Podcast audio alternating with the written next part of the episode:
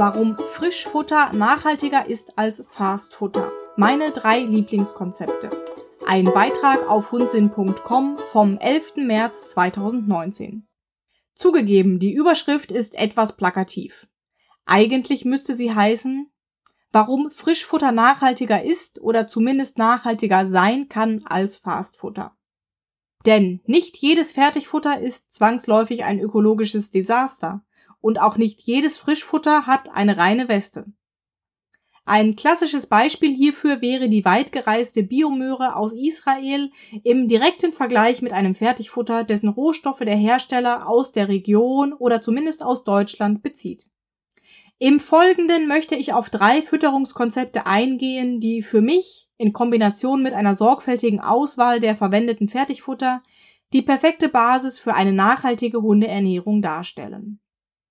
Wer im Gegensatz zu mir in meiner Hunde-Anfangszeit nicht auf die blumigen Worte der Futtermittelindustrie und auf die Empfehlungen halbseidener Verkäuferinnen im Zoofachhandel vertraut, stößt bei seiner Recherche in Sachen Hundeernährung schnell auf verschiedene vorgefertigte Fütterungskonzepte. Auf jene darunter, die rohes Fleisch und sonstige tierische Bestandteile als Hauptkomponente führen, möchte ich an dieser Stelle noch nicht weiter eingehen.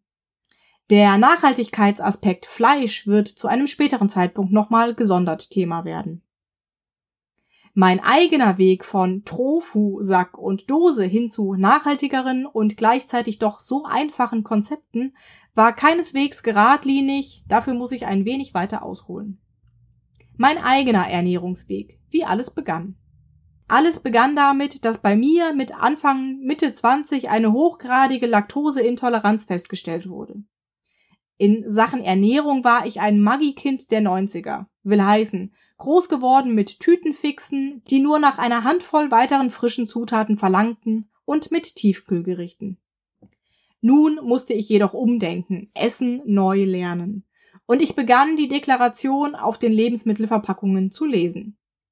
Um meinen ganz persönlichen Teufel Laktose zu umgehen, musste ich zunehmend auf unverarbeitete Lebensmittel zurückgreifen und meine Mahlzeiten selbst zubereiten.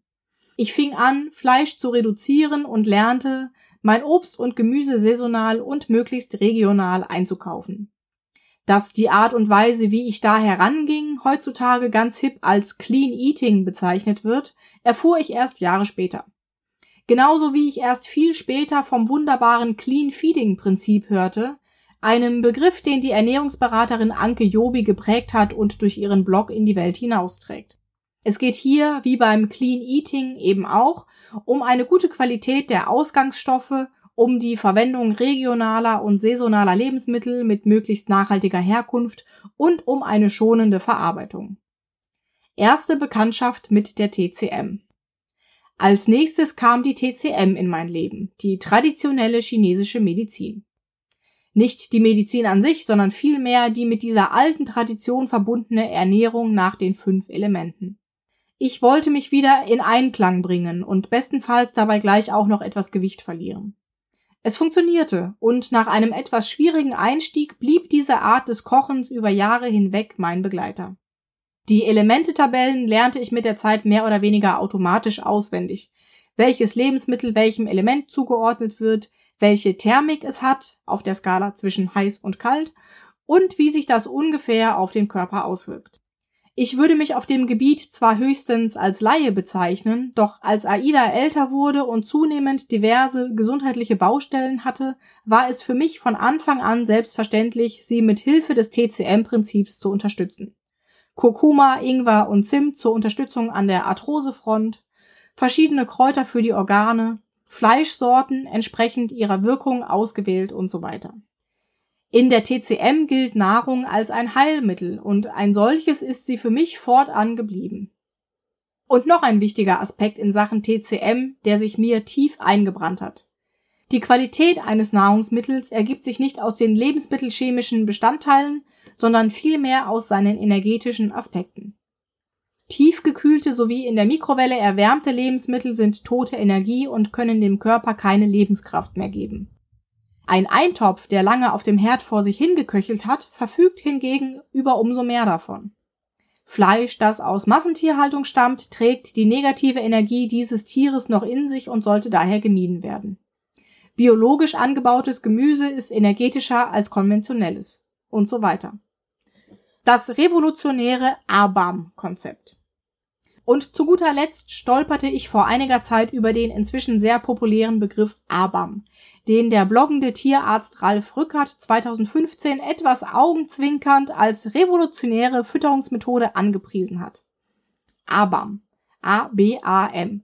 Abstauber bekommen alles Mögliche. ABAM ist genau genommen nichts anderes als das, was unsere Groß- und Urgroßeltern in der Hundefütterung immer schon gemacht haben.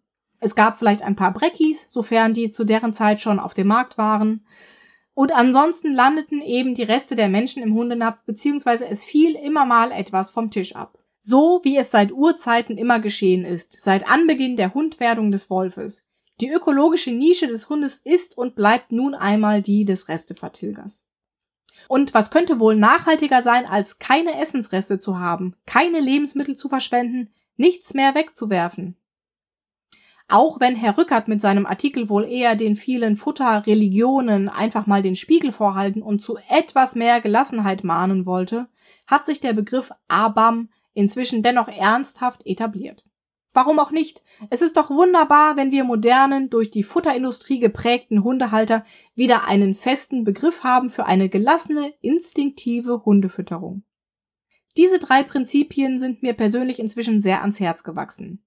Die ersten beiden, da sie den Nachhaltigkeitsgedanken bereits bei der Auswahl der Rohstoffe implizieren, und das dritte, weil es uns erstens einen Weg zurück zu einem natürlichen Umgang mit dem Thema weist und zweitens natürlich, weil es nachhaltig ist durch die Vermeidung von Lebensmittelabfällen.